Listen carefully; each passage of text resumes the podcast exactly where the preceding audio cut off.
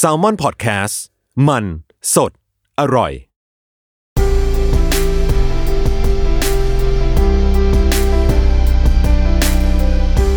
อินเอียร์พ็อกเก็ตบุ๊กหลับตาฟังหนังสือ จากหนังสือสปอตไลท์เกมนอกสนาม เขียนโดยวิสรุตบทที่สองเด็กชายผู้ร้องไห้มาเจ็ดครั้ง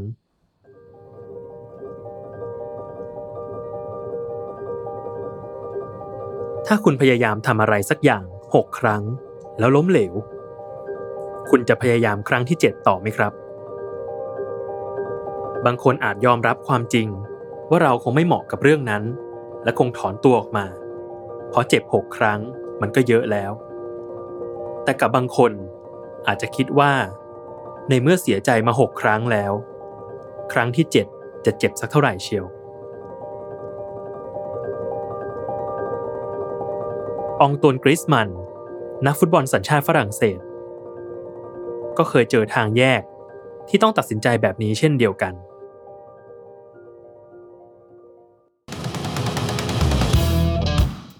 ถ้าหากคุณอยากเป็นนักเตะอาชีพในฝรั่งเศส สิ่งแรกที่ต้องทำคือเอาตัวเองไปสังกัดทีมเยาวชนของสโมสรต่างๆ ให้ได้ ทุกๆ ปีจึงมีเด็กเป็นร้อยเป็นพันเข้าไปคัดตัวตามสโมสรต่างๆ แต่ว่าสโมสร ก็จะมีโคต้าจำนวนจำกัด ส่วนใหญ่ก็รับได้ไม่เกิน 20 คนเท่านั้น ในปี 2004 องตวนในวัย 13 ปี กับคุณพ่ออแลงกริสมัน ขับรถไปทั่วประเทศ เพื่อไปทริอัลหรือทำการทดสอบฝีเท้า แม้องตวนจะสูงแค่ 140 เซนติเมตร ซึ่งถือว่าตัวเล็กกว่าเด็กรุ่นเดียวกัน แต่พ่อลูกคู่นี้เชื่อว่า ฟุตบอลนั้นใช้อะไรมากกว่าแค่ร่างกายใหญ่โต ถ้าคุณมีเทคนิคดี เลี้ยงบอลเก่ง มีความเร็ว ก็น่าจะชนะใจสโมสรต่างๆ ได้เหมือนกัน แต่สโมสรต่างๆ กลับไม่ได้คิดอย่างนั้นกริสมันเกิดที่มากง สโมสรใหญ่ที่ใกล้บ้านที่สุด คือโอลิมปิกลียง ระยะห่างจากบ้าน 120 กิโลเมตร การคัดตัวเยาวชนในปีนั้นเต็มไปด้วยความดุเดือด มีนักเตะที่กลายมาเป็นสตาร์ดังในอนาคต อย่างอเลซองลากาเซต ที่ปัจจุบันเล่นอยู่กับอาร์เซนอล และเคลมองเกรเนียที่ในเวลาต่อมาก้าวไปติดทีมชาติฝรั่งเศสชุดใหญ่ ที่เข้ามาคัดตัวพร้อมกันลียงเซ็นทั้งลากาเซตและเกรเนียแต่ไม่เซ็นกริสมัน ด้วยเหตุผลว่า บ้านของกริสมันอยู่ห่างจากสโมสรตั้งร้อยกว่ากิโล การเดินทางมาซ้อมแบบไปกลับจึงไม่น่าเป็นไปได้ จะให้จัดการเรื่องที่พัก ก็คิดว่ากริสมันไม่ได้มีคุณค่าขนาดนั้นลียงเลยเซโน ก่อนหน้านี้กริสมันมีความมั่นใจในตัวเองมาตลอด เขาเป็นกัปตันทีมระดับเยาวชนของสโมสรมากง ติดต่อกันหลายปี พอมาโดนปฏิเสธจังๆ เจ้าตัวจึงต้องเสียน้ำตาเป็นครั้งแรก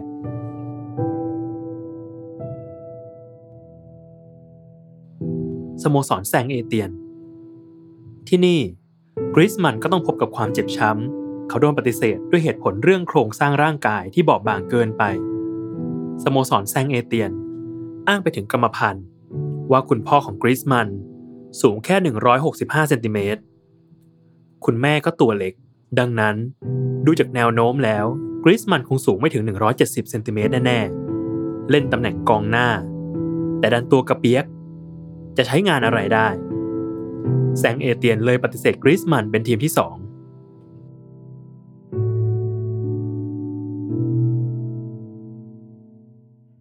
สโมสรโซโช แบกนาดมาราวาล อดีตผู้อำนวยการอะคาเดมีของโซโช เผยว่า เขาจำกริสมันตอนมาคัดตัวได้เป็นอย่างดี เขารู้สึกว่าเด็กคนนี้ไม่ได้โดดเด่นเข้าตาเป็นพิเศษ ตัวก็เล็กบอบบาง จึงบอกพ่อของกริสมันว่าให้เอาลูกชายไปเสริมสร้างกล้ามเนื้อให้แข็งแกร่ง แล้วอีกสักสองสามปี ค่อยกลับมาทดสอบใหม่ ซึ่งมันก็คือการปฏิเสธไกลๆนั่นแหละ สโมสรโอแซ แวงซองเกแบงหัวหน้าแมวมองของโอแซ ถือเป็นหนึ่งในแมวมองที่สายตาเฉียบคมที่สุดในฝรั่งเศส เขาเป็นคนเห็นแววชิบริลซิเซและฟิลิปเม็กแซสสองนักเตะดาวรุ่งที่ต่อมากลายเป็นสตาร์ติดทีมชาติชุดใหญ่ เกแบงเผยว่ากริสมันเป็นหนึ่งใน 30 นักเตะที่มาคัดตัว แต่สุดท้ายก็ไม่ถูกคัดเลือก เพราะเห็นเห็นกันอยู่ว่าเขามีสภาพร่างกายที่บอบบาง และกล้ารับประกันเลยว่า ต่อให้ไปคัดตัวกับทีมอื่นๆ ในฝรั่งเศส ก็ไม่มีโอกาสได้รับเลือกหรอก เขาอธิบายว่าพื้นฐานของฟุตบอลฝรั่งเศส จะเลือกเด็กที่มีร่างกายแข็งแกร่ง เพราะมีความเชื่อว่าเทคนิคและแนวทางการเล่น สามารถปรับเปลี่ยนกันได้ แต่เรื่องของขนาดรูปร่างเปลี่ยนแปลงไม่ได้ ดังนั้น ร่างกายของกริสมันจึงเป็นอุปสรรคสำคัญที่ทำให้ทีมเยาวชนไม่ยอมเลือกตัว ความอดทนของกริสมันใกล้จะหมดลงทุกที แต่คุณพ่อก็กระตุ้นให้เขาสู้ต่อ อย่าเพิ่งยอมแพ้ และการทดสอบกับทีมที่ 5 เขาก็มีโอกาสที่ใกล้เคียงมากๆ เพราะผ่านการคัดตัวรอบแรกไปเรียบร้อยแล้ว แถม staff ของทีมเมทส์ก็ดูจะชอบกริสมันพอสมควร กริสมันได้โอกาสลงเล่นในเกมอุ่นเครื่องกับทีมแซนส์ซึ่งนัดนั้นเมทส์เอาชนะไป 5 ประตูต่อศูนย์กริสมันโชว์ลีลาหมุนตัวท่าซีดาน turnก่อนยิงเสียบมุมบนแบบสุดสวย ส่วนอีก 4 ลูกของทีม เขาก็เป็นคนส่งบอลให้เพื่อนทั้งหมด ดูไปแล้วไม่น่ามีปัญหาอะไรกรีซมันน่าจะได้รับเลือกแน่ ๆ ทีมงานของเมทส์มาพูดคุยรายละเอียดสัญญากับคุณพ่อแล้วด้วย แต่อยู่ ๆ เมทส์ก็แคนเซิลสัญญากระทันหัน โดยไม่อธิบายอะไร แต่ก็พอเดาได้ว่าน่าจะเป็นเพราะขนาดร่างกายที่ผอมบอบบางนั่นเอง กรีซมันร้องไห้ตลอดทางที่นั่งรถกลับบ้าน กริสมันเผยภายหลังว่าที่เมทส์คือความทรงจำที่เลวร้ายที่สุดในชีวิตของเขา เพราะมันเหมือนเป็นเหตุการณ์เดิมๆ ที่เขาเล่นได้ดี ทุกคนชม แต่กลับโดนปฏิเสธ ยิ่งพยายามเท่าไหร่ มันก็ยิ่งเจ็บขึ้นทุกที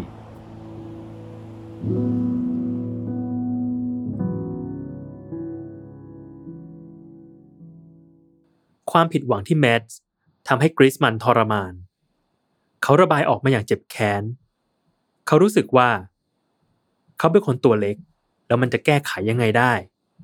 เขาเกิดมาเป็นแบบนี้ทำไมถึงไม่มีใครดูทักษะการเลี้ยงการยิงของเขาบ้าง กรีซมันแทบจะหมดหวัง และไม่อยากเดินทางไปคัดตัวที่ไหนอีก แต่ก็มีโทรศัพท์ จากสโมสรมงเปรีเย่เชิญกรีซมัน ให้ไปเข้าแคมป์พิเศษ 4 วัน เมื่อมีโอกาสอแลงก็ไม่ลังเล ขับรถ 4 ชั่วโมง พาลูกชายไปส่งทันที ในการคัดตัวกรีซมันทำได้ไม่เลว แต่ทีมงานมงเปรีเย่ลังเลใจ พวกเขาอยากเซ็นสัญญากองหน้าแค่คนเดียว และในตอนนั้นมีผู้เล่นดาวรุ่ง เรมี่กาเบล่า ที่ทำผลงานได้ดีกว่า การประชุมกันของทีมแมวมองทั้ง 4 คน 1 คนเลือกกริสมันผ่าน แต่อีก 3 คนเลือกกาเบลล่ากริสมันเลยไม่ได้เซ็นสัญญาอีกครั้ง และเขาก็ต้องร้องไห้เป็นรอบที่ 6 การสอบตก 6 ครั้งติดต่อกัน อาจพอสื่อความหมายได้ว่า เขาคงไม่มีโอกาสกับทีมไหนอีกแล้ว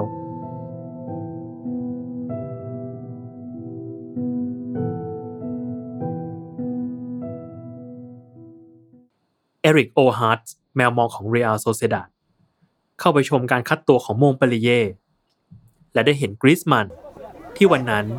ใส่ถุงเท้าสีส้ม และใส่เสื้อยืดสกรีนคำว่าจาไมกาตรงหน้าอก เขาคิดว่าเด็กคนนี้แปลกดี ใส่เสื้อยืดจาไมกามาลงสนาม แต่พอดูการเล่น เขาก็ยิ่งแปลกใจกว่า เพราะกริสมันคลองบอลได้ดี เลี้ยงเก่ง และมีความเร็วกว่าใคร สไตล์การเล่นแบบนี้อาจไม่เหมาะกับฝรั่งเศส ที่เน้นพละกำลัง แต่เหมาะกับสไตล์ฟุตบอลของสเปน ที่เล่นบอลเน้นเทคนิคและการเลี้ยงบอลซึ่งนักเตะระดับโลกของสเปนหลายคนมีส่วนสูงไม่ต่างกับกริสมันเลย โอฮาร์ตจึงโทรไปหาอแลง ถามว่าสนใจที่จะให้ลูกชาย ไปคัดตัวที่แคว้นบาสกับเรอัลโซเซดาดในสเปนไหม นาทีนั้น ครอบครัวกริสมันดีใจ แต่พอคิดทบทวนดีๆ มันจะโอเคหรอ ขณะที่ฝรั่งเศส พูดภาษาเดียวกัน ยังสอบไม่ผ่าน และต้องเสียเงินเดินทางข้ามประเทศไปสเปน แข่งคัดตัวกับคนท้องถิ่น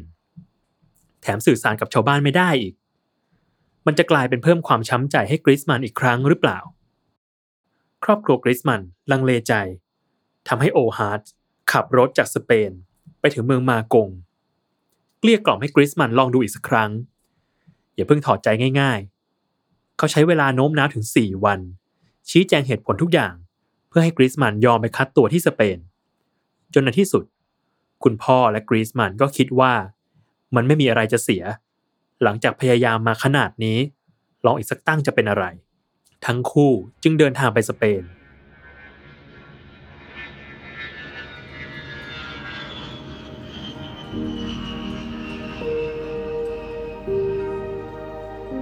และแล้วความพยายามครั้งที่ 7 ก็สำเร็จ เพียงแค่การทดสอบวันแรก กรีซมันก็ได้รับสัญญาทันที บรรดาโค้ชชื่นชมทักษะของเขามาก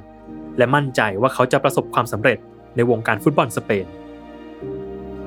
กรีซมันร้องไห้เหมือนเดิม แต่คราวนี้ มันเป็นน้ำตาที่เกิดจากความยินดี เขาต้องแลกกับการย้ายมาเล่นต่างแดน อยู่ห่างจากเพื่อนและครอบครัว ทั้งยังต้องเรียนภาษา และต้องเข้าไปในหอพักของนักเตะเยาวชน ในแต่ละคืนกริสมันหลับไม่ลง บางครั้งก็ร้องไห้ เพราะในวัยนั้น เขาไม่รู้เลยว่าการต้องจากบ้านมาสู้คนเดียวมันจะลำบากขนาดนี้ ด้วยความที่สื่อสารกับเพื่อนยังไม่ได้ และไม่รู้ว่าโค้ชสั่งอะไร ตอนซ้อมเขาเลยได้แต่ดูคนอื่นและทำตาม แต่ถึงจะยากแค่ไหน เมื่อโอกาสมาถึงแล้ว เขาก็ต้องคว้ามันไว้ และสู้ต่อไปด้วยความมุ่งมั่น เพราะนี่อาจเป็นแค่โอกาสเดียว เขาจะไม่ยอมปล่อยมันหลุดมือเด็ดขาด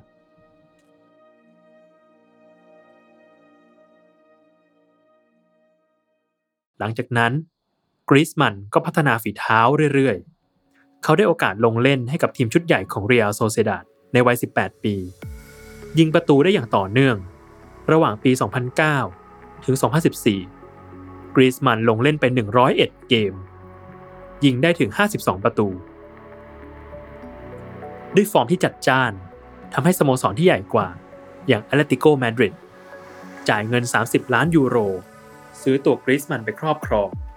และกรีซมันก็ประสบความสำเร็จกับทีมนี้มากมาย ทั้งเข้าชิงยูฟาแชมเปี้ยนส์ลีกช่วยให้ทีมได้แชมป์ยูฟายูโรปาลีก และตั้งแต่ย้ายมาแอตเลติโกมาดริดไม่เคยมีปีไหน ที่เขายิงได้ต่ำกว่า 20 ลูกเลย ผลงานที่สม่ำเสมอทำให้เขาก้าวไปติดทีมชาติฝรั่งเศสชุดใหญ่ และกลายเป็นผู้เล่นคนสำคัญของทีมตราไก่กรีซมันคว้ารางวัลดาวซันโว หรือผู้ทำประตูได้สูงสุดในศึกยูโร 2016 จากนั้นในปี 2018 ก็พาฝรั่งเศสเป็นแชมป์ฟุตบอลโลก Flicked in by Griezmann and flicked on! And France take the lead in the World Cup final! France are the champions of the world! จากเด็กที่ไม่มีใครสนใจ วันนี้เขาคือฮีโร่ที่ช่วยให้ฝรั่งเศสเป็นแชมป์ถ้าวันนั้นกรีซมันถอดใจ และไม่กล้าเสี่ยงไปทดสอบฝีเท้าครั้งที่ 7 เขาก็อาจจะไม่มาถึงจุดนี้ ตราบใดที่ยังไม่ยอมแพ้ ชีวิตก็ไม่แพ้